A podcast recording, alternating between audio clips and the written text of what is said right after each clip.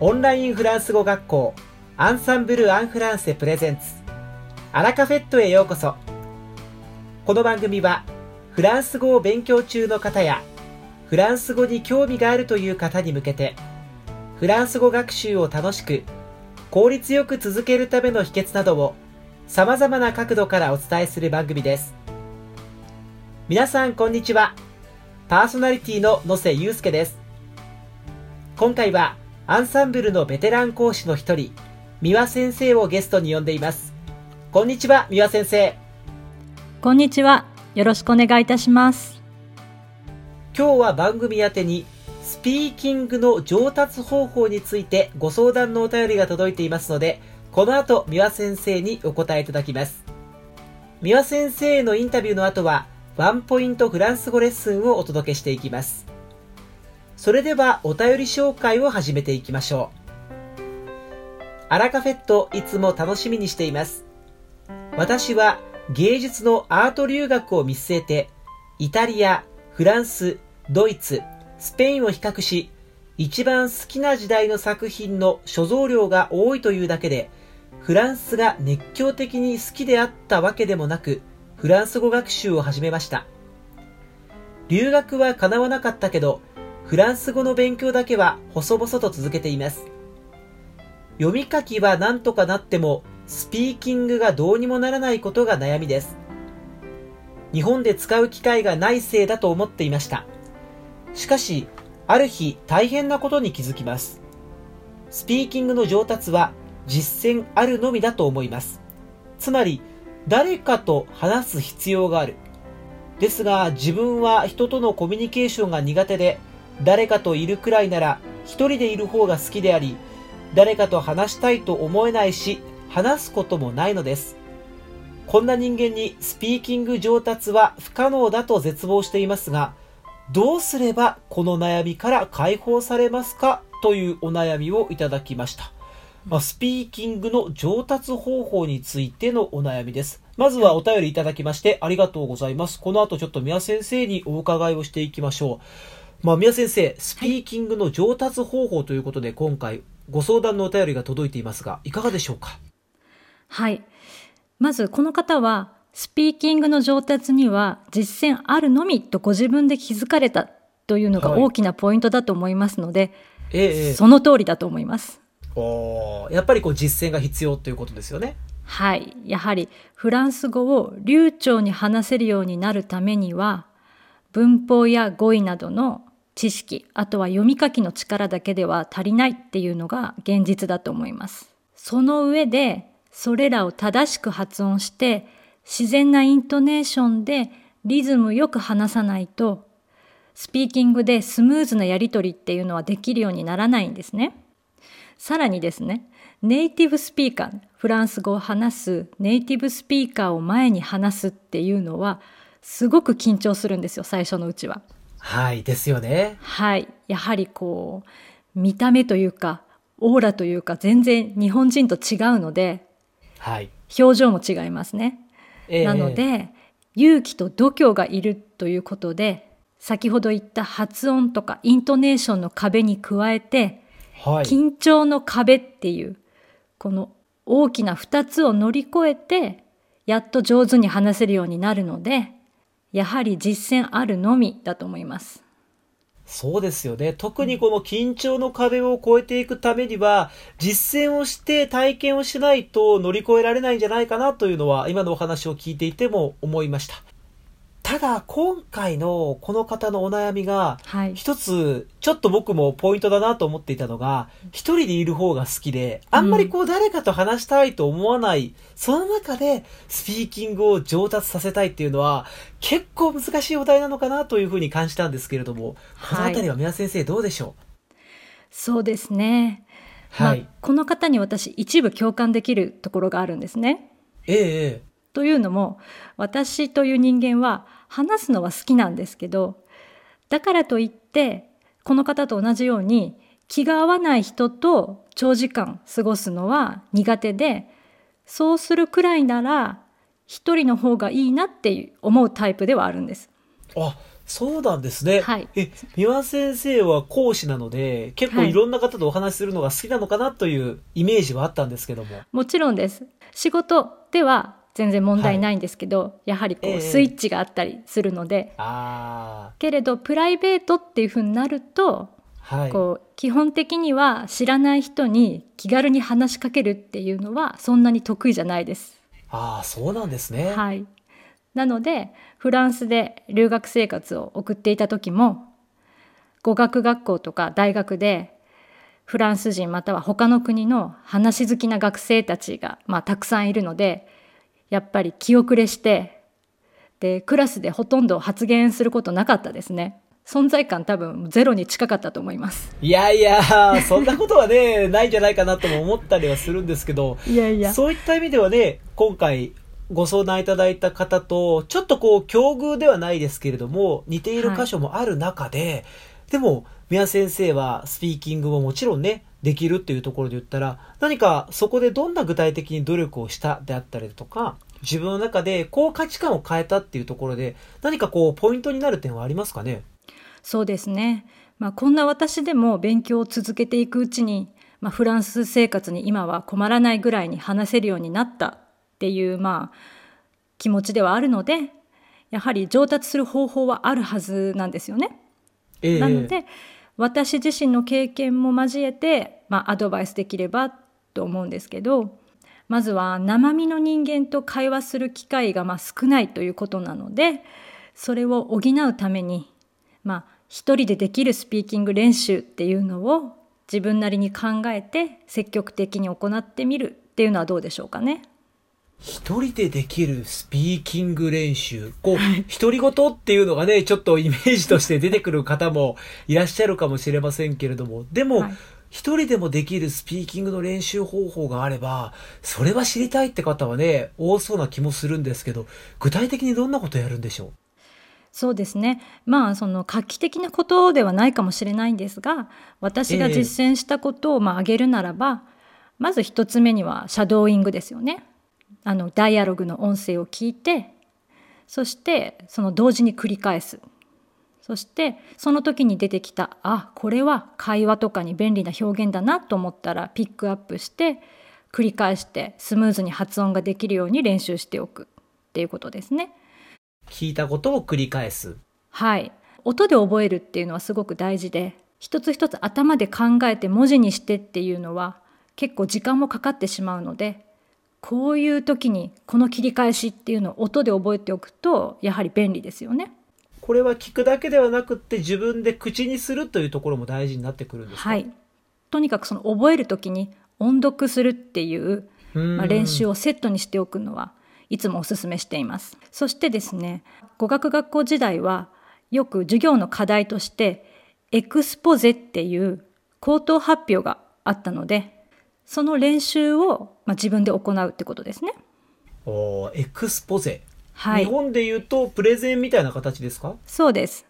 プレゼンだったら、その口頭での発表ですけど、会話ではないですよね。一方的にこちらから話して成立するものなので、その exposé、プレゼンテーションのまあ原稿を書いて練習するっていうだけでも十分なスピーキング練習の一部にはなると思います。確かに。そしてね、先ほど野瀬さんもおっしゃったように、独り言、これもね、はい。スピーキングの練習には役立つと思うんですよ。なので学生であれば例えばクラスメイトとか先生などを相手に日常とか授業中に起こりうるシチュエーションを想定して会話をつなぐ練習を自分でやってみたりもうとにかくいろんなシチュエーションを思い浮かべて口にするこれが大事です。はい。まあ確かに気味が悪いと思われるかもしれないんですが、まあ、もしね家とか部屋に一人の時だったら誰からも見られないし何をしてもいいとは思うんですよ。なので黙ってじっとこう本とにらめっこしているよりかはい。独り言でもいいので口を動かしてフランス語の音を出す練習これをするのが大事です。確かに。でも本当にそれこそテレビがある生活であれば、例えばテレビを見て、ちょっとこうツッコミを入れてみたりという部分もあるかもしれませんし、今、夏のシーズンとか、まあ、その時期によっては暑いとか、寒いとか、ちょっとしたこう自分の感情とか感想を言葉にしてみるっていうのはいいかもしれないですね。その通りですね。もう暑いだったらもう暑いってフランス語で、イルフェショって言うんですけど、それを言って、その時の感情をフランス語でつぶやくってすごくいいと思いますよ。ああ、そうですよね。確かにつぶやき、今の暑い寒いとかっていう風な気候の話から自分の感情の話とか、うん、あとは食事を食べて美味しかったであったりだとか、いろんなこう言葉にできる表現っていうのは一人の時でも多そうですもんね。そうだと思います。話すという行為は2人以上じゃないとできないっていうことはないのではないでしょうか。先ほど言った口頭でのプレゼンテーションだって話す行為の一部だと思うのでそういった一人でできるスピーキングの練習っていうのは積極的に取り入れてほしいなと思います。確かに。あとは今回のね、ご相談の方が芸術とかアートにすごく興味があるというふうなお話もあったので、うん、まあ、さっきのエクスポゼではないですけれども、そうした自分の興味のあるテーマで、独り言ではないですが、プレゼンを行ってみたりとか、話をしてみるっていうところも、こう、興味が持てるので、よりできるかもしれないですよね。そうですね。特に好きなアート作品とかアーティストのことだったらやはり話したいという気持ちになるだろうしその時にどういうふうに言えば相手にうまく簡潔に伝わるかっていうのを考えてプレゼンテーションを作ってみてよりこう短く簡潔にするっていう作業を行いながらその口頭で発表するっていう練習を繰り返すとすごく後々役に立つと思います。はい。今の話を聞いてると、そうして自分の趣味とか好きな話ができるようになってくると、共通の趣味を持った方と友人になったりであったりだとか、うん、こう、今は一人でいる時間の方が好きというふうにおっしゃっていた相談の方も、この人とだったらこういう話ができるっていう方がね、もしかしたら増えるかもしれませんからね。そうですね。そうした形でぜひ今は一人でのスピーキング方法という形で宮先生にはお話をいただきましたけれども、いろんなことをやっていくことで、様々なコミュニケーションが芽生えてくるかもしれません。はい、さて、他にはどうでしょう？今は一人でできるスピーキングの練習についてお話をいただきましたけれども、他にスピーキングが上達する方法というのは宮先生何かありますか？そうですね。直接的にスピーキングの練習に役立つとは言えないかもしれないんですけど私がとにかく生徒様におすすめしている学習法の一つとしてフランス語で日記をつけるさらに音読するっていうことですね。日記をつけて音読までする。はい。で日記というのは毎日の生活で自分が行うこととか身の回りで起こることを言葉にまとめたものですよね。そうですね。はい。なので個人の記録に過ぎない外に向かっては役に立たないと思われがちなんですけどでもですね人と話す時っていうのは大抵自分のこととか身の回りに起こる出来事を話しますよね。そうですね雑談なんかはそうですからね。ね。フランス語でも全く同じで普段の生活でよく行うこと、えー、実はそんなに数は多くないと思うんですよ。一日の生活で行うことっていうのは。えーなのでその主なものを簡潔なフランス語にしてプラス音読するっていう習慣をつけておくといざ誰かと話す時にそのフレーズがすぐ頭に浮かびやすいんですよ。うんなので考えなくても音で覚えておけば口をついて出てくるようになると。あ確かに日記を書くと自分の行動なので、よりイメージもできますし、はい、それをちゃんと音であったりだとか、単語として覚えておけば、とっさにこう口に出しても違和感なさそうですね。で、実際にですね、生徒様の中で日記をつけ始めたら、スカイプレッスンの会話中に日記に書いたことが口をついて出てくるようになったっていうお声をいただいたんですよ。はいはい。なので私自身も行ったことでありますし他の生徒様にも効果が出たということはかなり多くの人にスピーキングの練習としても役に立つっていう方法だと思います。確かにこうフランス語で日記をつけて音読をしてみる、まあ、この時どうでしょうね男性とか、まあ、これ男性女性限らずかもしれませんけれどもはい。長くこう書きがちな部分っていうのもね人によってはあるかもしれませんがあんまりじゃあ長い文章で書くというよりはシンプルに簡潔にまとめてみたりとか逆に長い文章を日本語で書いたとしてもフランス語に訳すときはちょっとシンプルに変えてみたりとかこのあたりの工夫も必要にはなってきそうですか？うん、日記というのはやはり毎日続けることが一番大事だと思うのでその作業にすごく時間がかかっては苦しくなると思うんですね。そうですねはい、だからこそ寝る前の、まあ、10分20分で書けるようにとにかく複雑な文を書こうとせず短い文をつなげるこの作業で一日終えてほしいなと思います。さらに言うならその書くときにですね今の自分が知っている言葉と学習済みの文法事項これを使ってシンプルで短い文をたくさん作ってください。まずは自分のできる範囲でできることからやっていくはい。難しい表現をフランス語にしようとして、で、辞書を引いたりいろいろ調べたりしてるうちに、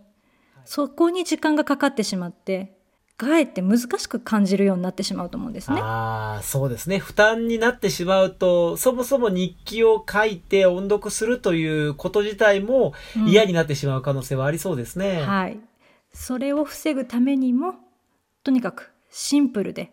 で、自分が、まあ、スラスラ書けるレベルの文を書いてほしいなと思います。継続して続けられる範囲で中身も考えていく。そして、ちゃんと音読をすることっていうのがとっても重要になってくるということですね。はい、そうですね。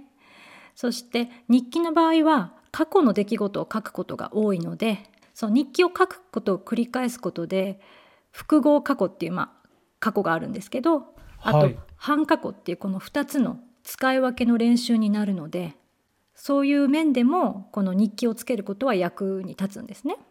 そして会話でも過去のことを話すこと多いですよね。昨日こんなことをしたとか、夏休みはどこに行ったとかっていう過去を話すことが多いから、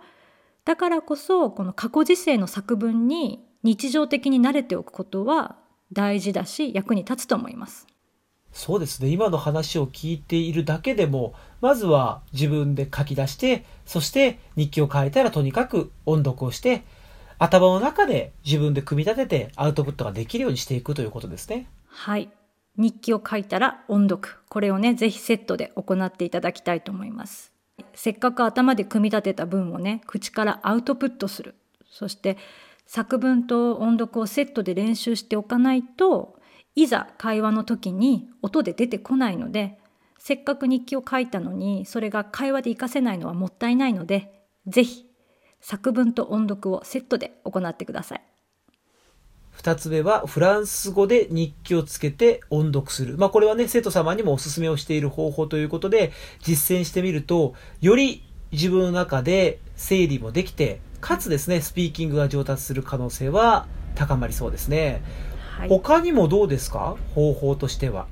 ここまでである程度一人でできることだと思うんですけど一番最初に申し上げたように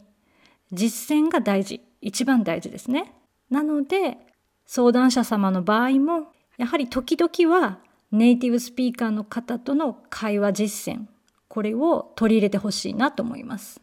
うん、やっぱりこればっかりはちゃんと実践経験をしていかないとなかなか身につかないということですね。そうですね。というのも自分だけで練習するとなるとやはり発音を正しく覚えていなかったりとか、ええイントネーションが違ったりするといざ実践の時に通じないということがあってそうするとやはりああやっぱり自分はっていうふうに自信をなくすことになりかねないのでとにかく通じる発音ですね。そしてやはりゆくゆくは正しく自然なフランス語を身につけて話したいわけじゃないですか。そうですね。やはりそのためにはネイティブスピーカーと話すしかないですね。ですからもしこの方がアンサンブルの生徒様であればスカイプレッスンを活用して時々ネイティブスピーカーの先生と会話をして度胸をつけるそして自然なフランス語を身につけるっていう実践を行ってほしいと思います。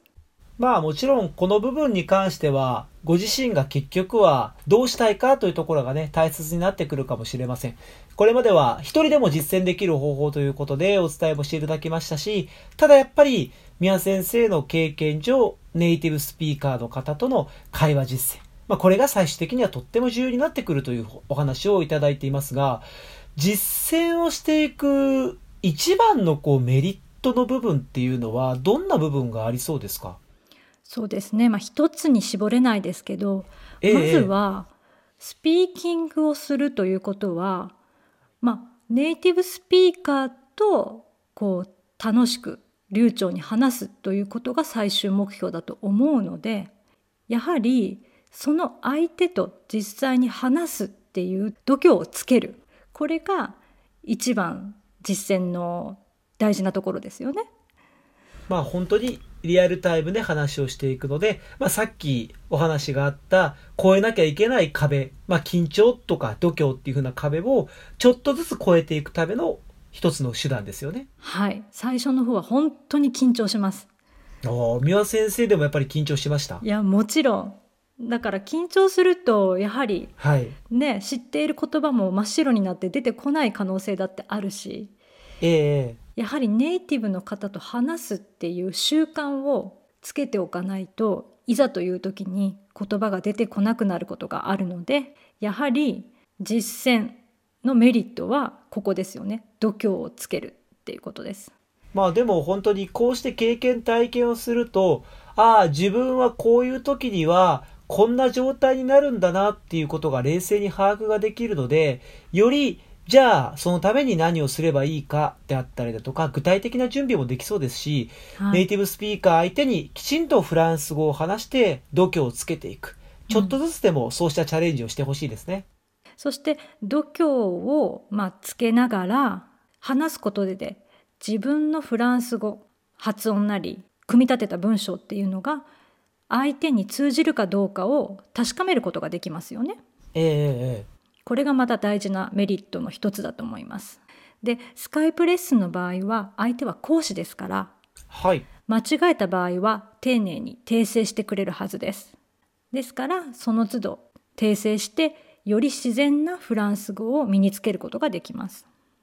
確かにこう日常の友達同士の会話とと少し違っていても、うんまあ、あんまり指摘をすることっていうのは、ほとんどありませんので。ないですね。はい。はい。まあ、そういった意味では、こうしたレッスンの場だからこそ、何が良くて、何がふさわしくないかっていうところをね、きちんとこう理解ができるっていうのはかなりプラスですね。はい、その通りですね。そして、まあ、最後には、真似をすることができるっていうのが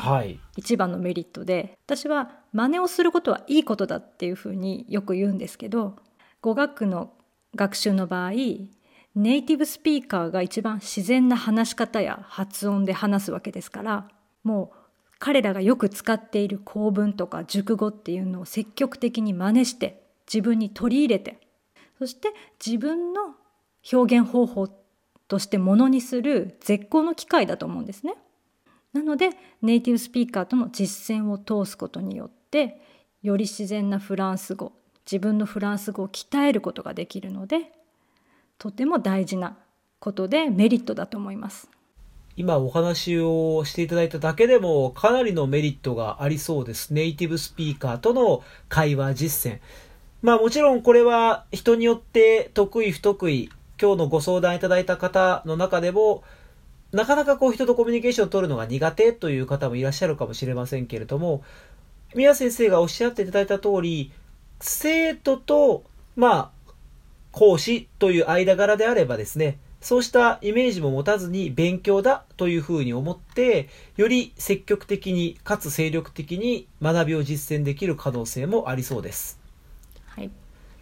さて、今回は、まあ一つは一人でできるスピーキングの練習方法、そして日記をつけて音読する。3つ目がネイティブスピーカーとの会話実践というところで3つのお話をいただきましたけれども、改めてでは三輪先生最後まとめをお願いしてもいいですか？はい。えー一人でいることが好きな人で人と話すことがあまり好きではないっていう人がフランス語のスピーキング力を上げるためには一人でできるトレーニングを最大限に行いつつやはり時々定期的にスカイプレッスンなどを通じてネイティブスピーカーの前で披露し度胸をつける機会を持ってミスを修正し自然な発音や表現を真似して自分のものにしてほしいなと思います。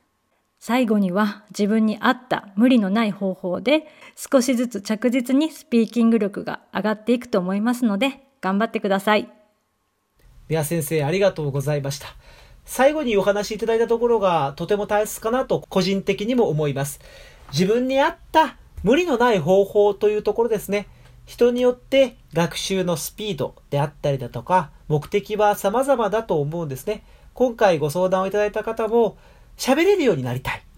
そのレベルがどのくらいなのかとか、誰と話せるようになりたいのか。これはきっと人によって変わってくるかなと思いますので、今回、三輪先生が挙げてくれた、まずは一人でもできるスピーキング方法。そして、フランス語で日記をつけて音読をするという方法。さらに、ネイティブスピーカーと会話をどんどん実践していく方法。自分の今のレベルとタイミングの中で、ぜひ、これは合ってるかなと思う方法から、まずは実践してみてください。三輪先生、ありがとうございました。こちらこそありがとうございました。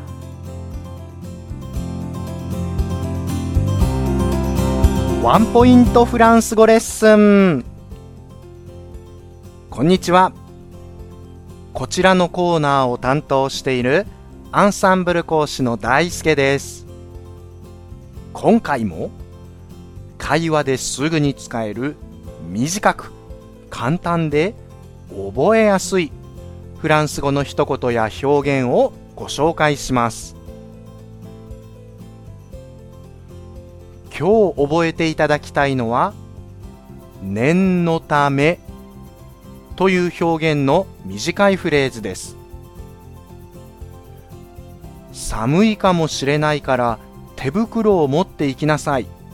というシチュエーションで役に立つ表現です。さあ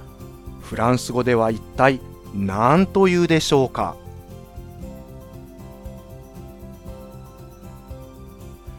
正解はおかう。おきゃう。おかう。前置詞あと場合という意味のるきゃ。そして〇〇するところのという意味の関係代名詞うでできています。前置詞あと定冠詞るは縮約を起こすのでおとなります発音はおかうもしくはおかずの二通りの発音があります「